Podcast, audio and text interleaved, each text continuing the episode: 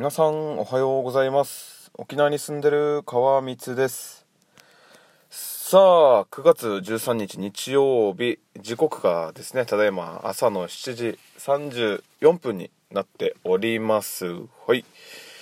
えー、今日はですね自分お仕事が休みなのであのー、ちょっと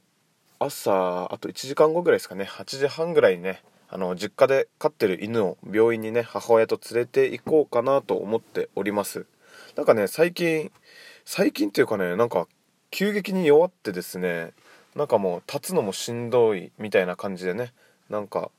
なんか泣きながら一生懸命立つようになったのでちょっとなんか関節とかなんか弱ってないかなっていうことでねレントゲン取りに行ってきます。はい。でまあその後はですねちょっと実家の敷地内にねちょっとした花壇があるんですけどその花壇スペースをちょっと取り除いてまあ車1台分ぐらい止めれるスペースを作ろうかなっ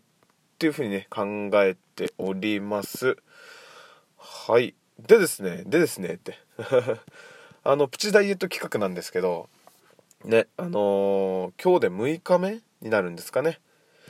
でまあ内容としてはね朝と晩あ朝朝晩を食べず、まあ、昼だけ食べる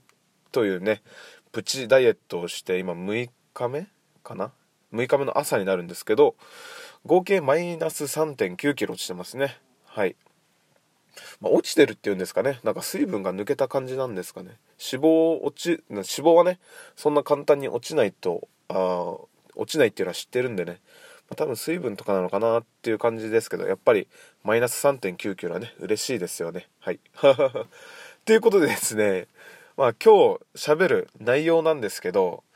皆さんねあの漫画の漂流教室ってご存知ですかね？あの1972年からまあ74年にかけて「週刊少年サンデーで」えーとまあ、出てた漫画になるんですけど今日はですねちょっとその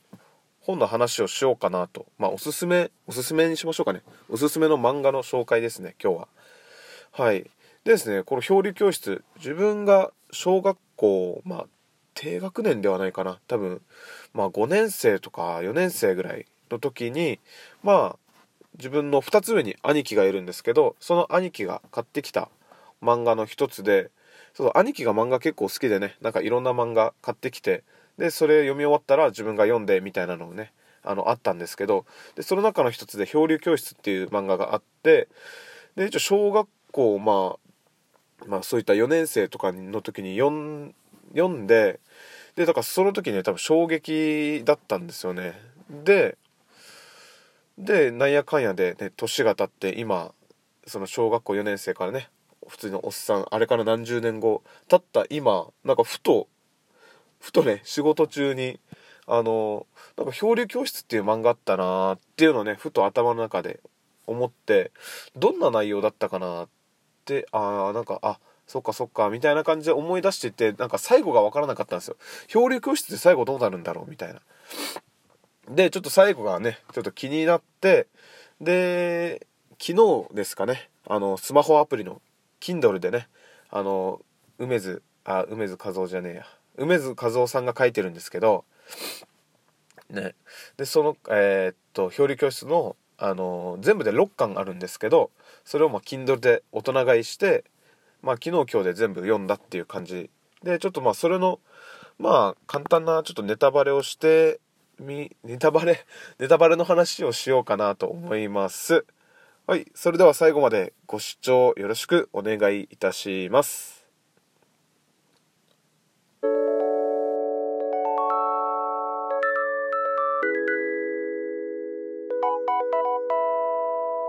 さあここで川光ラジオをお聞きの皆様にお願いです。今この間に川光ラジオのフォローやいいねをお願いします。フォローやいいねをしていただいた方にはなななんと直接会った時にありがとうのお礼を言います。絶対に言います。もし言わなかったらビンタしてください。お願いします。ちなみに M ではないです。それでは続きをどうぞ。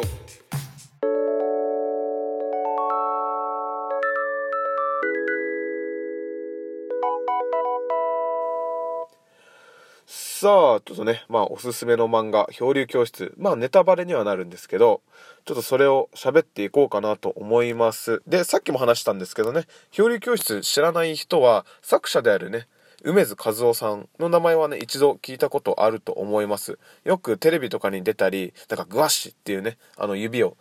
まあ、指の形バーンみたいなのを やる人ですね。はい。で、この方はね、普段ホラーの漫画を描く方なんですけど、この漂流教室っていうのは確かに絵のあの感じは、まあ怖いんですけど、まあ内容がね、ちょっと面白くて、1972年に、まあ漫画として出てるんですけど、なんか今読んでも全然面白い漫画なんですよね。ちょっとね、あらすじを、ちょっとウィキペディアを見ながらちょっとね、話していきたいと思います。はい。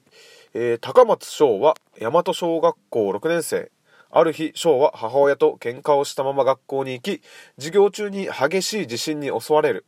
揺れはすぐに収まったが、学校の外は岩と砂漠だらけの荒れ果てた大地に変貌していた。突然の出来事にみんなパニックに陥り、教師たちは全員亡くなってしまう。やがて世界の正体が文明の崩壊によって滅んだ未来の世界だと知った子供たちは互いに協力し大和小学校を拠点とした国を築くことを決意する。大和小学校国の総理大臣として児童の代表となった翔は児童たちみんなが家族であるという意識のもと規律正しい生活のもとで困難を乗り越えていけるよう精一杯努力を重ねようとする。しかしガキや未知の事象に対する恐怖心から来る狂気や内部対立伝染病の蔓延唯一生き残った大人である関谷の忘却えー、荒廃した未来に、えー、生息する未来人類の襲撃などの脅威により児童たちの、えー、数は日を追うごとにじわじわと減っていく。